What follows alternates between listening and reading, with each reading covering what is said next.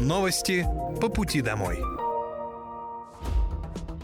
Здравствуйте, это новости по пути домой, пятничный выпуск, и с вами я, Мира Алекса.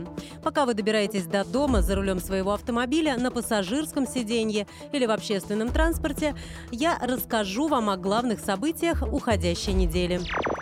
9 марта вооруженные силы России нанесли массированный ракетный удар возмездия по военной инфраструктуре Украины в ответ на теракт в Брянской области.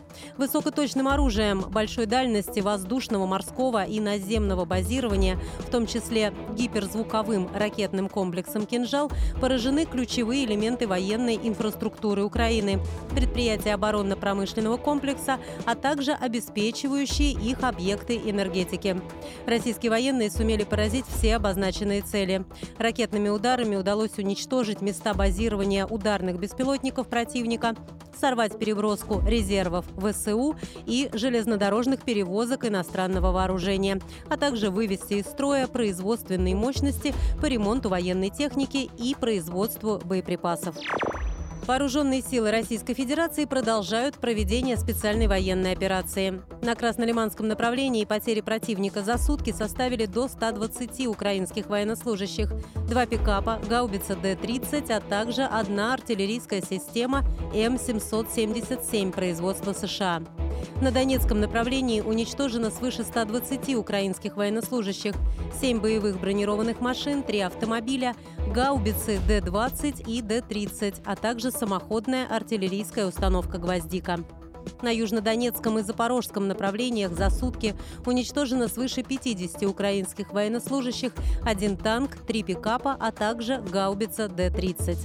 В районе населенного пункта Петропавловка Донецкой Народной Республики поражен украинский зенитный ракетный комплекс С-300. Истребительной авиации ВКС России сбит самолет Су-27 воздушных сил Украины.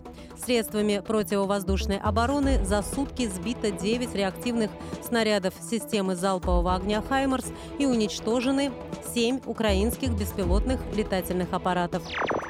В Подмосковье важно проявлять заботу о семьях участников спецоперации, сообщил губернатор Подмосковья Андрей Воробьев на оперативном совещании с руководящим составом регионального правительства и главами муниципалитетов. Он отметил, в послании президента Федеральному собранию особый блок был уделен вниманию к тем семьям, чьи сыновья, мужья, отцы находятся на передовой в зоне специальной военной операции. И важно, чтобы все работающие в Московской области были были одной командой. Мы с удовольствием принимаем участие. Если вдруг кто-то засиделся в кабинете и поймал себя на мысли, что он все дела сделал, автобусы ходят хорошо, тепло в домах и снег убран, то точно каждый из нас э, должен уделить внимание тем, кто испытывает сейчас э, сложности, переживания, Потому что, опять же, ссылаясь и цитируя нашего президента, речь идет о том, что мы были одной командой. Команда – это тогда, когда есть взаимовыручка, взаимопонимание, партнерство. Причем все это от э, чистого сердца. Я очень надеюсь, что в нашей команде именно такие принципы. Они очень простые, но э, очень ценные. Губернатор отметил, что власти региона с удовольствием помогают участникам специальной военной операции и уделяют внимание тем, кто испытывает сейчас сложности и переживания. Уникальный корпус Российского государственного архива кинофотодокументов открыли в Красногорске.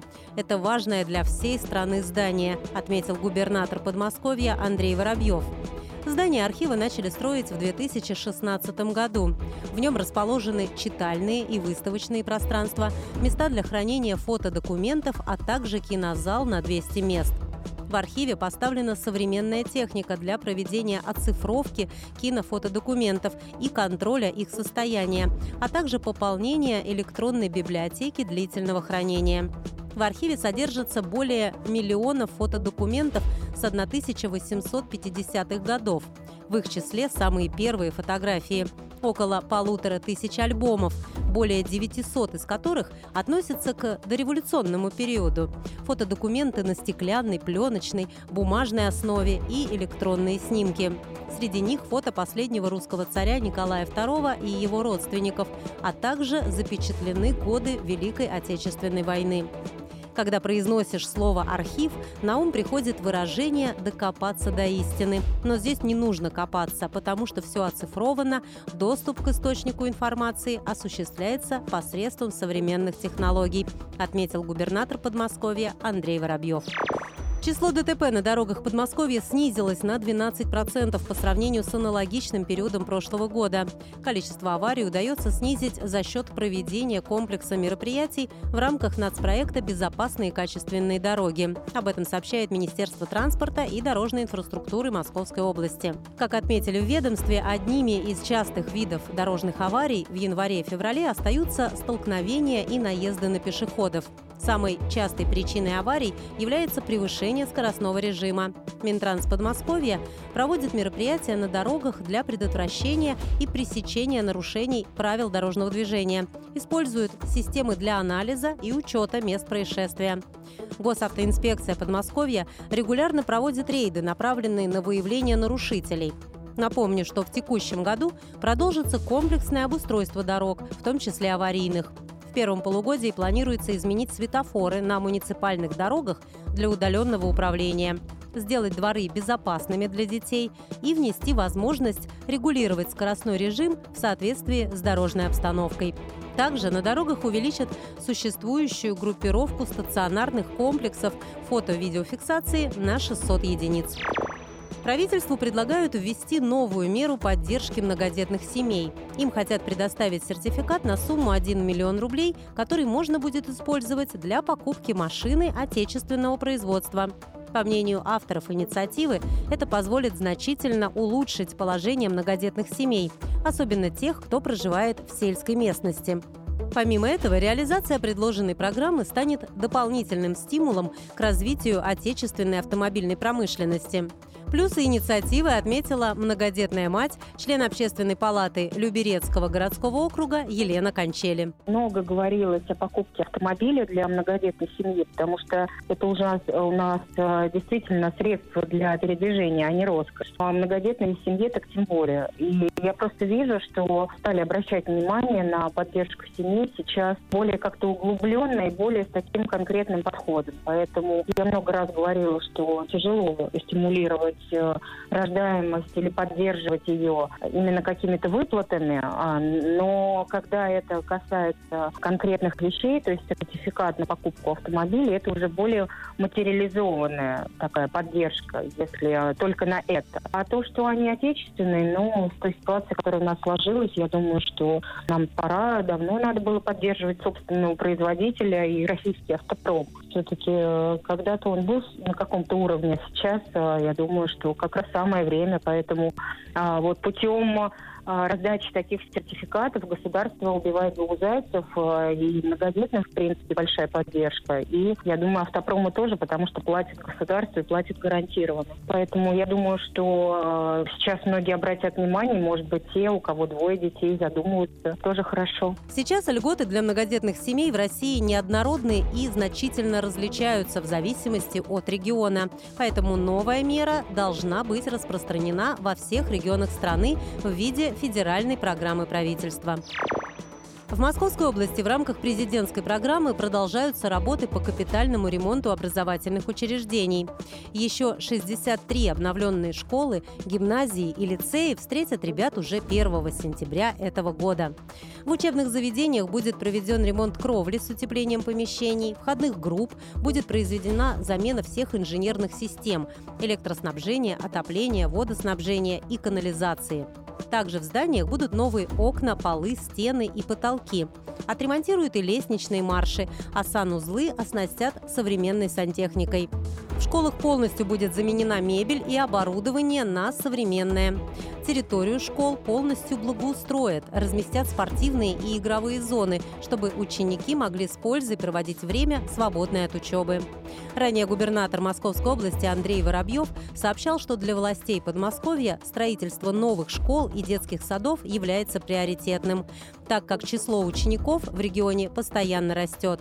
Глава региона также отметил, что школы в Московской области оснащают новым оборудованием и современной техникой для образовательного процесса детей. В Подмосковье на базе Воскресенской областной больницы открылся первый центр реконструктивной хирургии передней брюшной стенки. В центре будут проводить операции пациентам с различными заболеваниями передней брюшной стенки, включая грыжи и другие патологии. Отдельное направление – это хирургия торса у пациентов после перенесенных бариатрических операций. Операции будут выполняться в том числе лапароскопическим методом через небольшие проколы диаметром всего несколько миллиметров. Центр оснащен современным видеоэндоскопическим оборудованием, а врачи владеют различными методиками реконструктивной хирургии, что позволяет применять индивидуальный подход к лечению пациентов с грыжами передней брюшной стенки. Лечение в центре проводится бесплатно по полису ОМС. Направление на лечение в Воскресенскую больницу выдаст лечащий врач при наличии у пациента медицинских показаний. В Московской области запущен сервис «Стань мамой в Подмосковье». Новый онлайн-сервис будет полезен беременным и уже родившим женщинам, а также специалистам в области акушерства и гинекологии. Воспользоваться сервисом можно в любое удобное время с компьютера, смартфона или планшета. В разделах нового сервиса содержится информация о преимуществах родов в Подмосковье, о планировании беременности и ЭКО, собраны советы и рекомендации, а также информация о состоянии мамы и малыша, которые разработаны опытными акушерами и гинекологами. В дальнейшем планируется создать личные кабинеты для беременных и врачей, а также запустить электронного помощника, который подберет наиболее актуальную информацию для каждого конкретного случая. Центробанк России продлил ограничения на снятие валюты еще на полгода, до 9 сентября. Мера связана с введением антироссийских санкций, которые запрещают отечественным финансовым институтам покупать наличную валюту стран Запада. В ЦБ отметили, что если вклад или валютный счет был открыт до 9 марта прошлого года, гражданин, ранее не воспользовавшийся данной возможностью, имеет возможность снять с него сумму, не превышающую 10 тысяч долларов – или эквивалентную в европейской валюте. Оставшуюся сумму можно обналичить в рублях. Также для российских кредитных организаций на полгода был продлен запрет взимать с граждан комиссию при выдаче валюты со счетов или вкладов.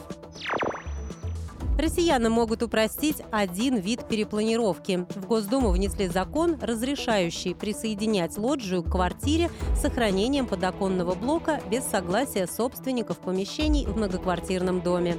Сейчас при рассмотрении заявлений о согласовании перепланировки жилплощади лоджию считают общим имуществом собственников помещений в многоквартирном доме. Чтобы присоединить ее и увеличить таким образом квартиру, россиянам нужно предъявить протокол собрания соседей, в котором все дадут согласие на переустройство. О нюансах присоединения лоджии к квартире рассказал вице-президент гильдии риэлторов России Константин Апрелев.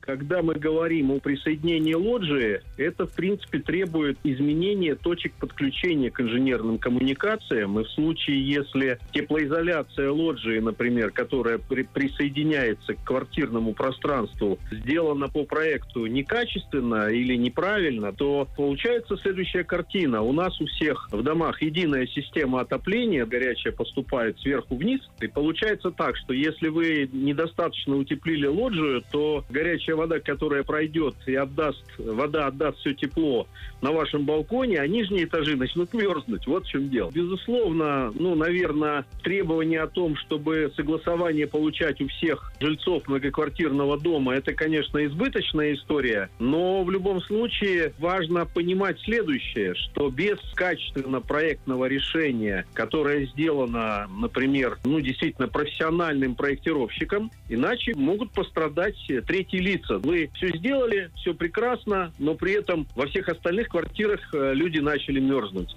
Автор инициативы приводит аргумент, что лоджия не является общим имуществом в многоквартирном доме, поскольку выход на нее осуществляется только из одной квартиры, и лоджия не предназначена для обслуживания более одного помещения.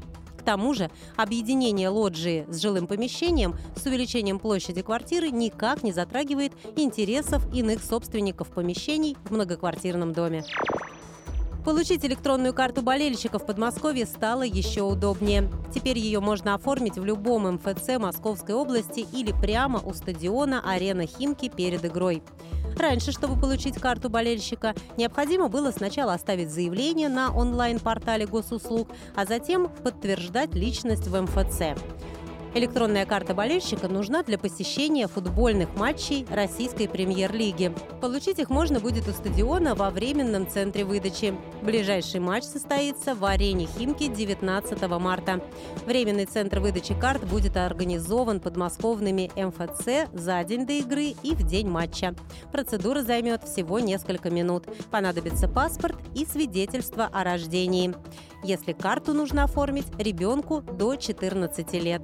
Это были новости по пути домой, итоги недели. И с вами была я, Мира Алекса. Желаю вам хорошей дороги и до встречи. Новости по пути домой.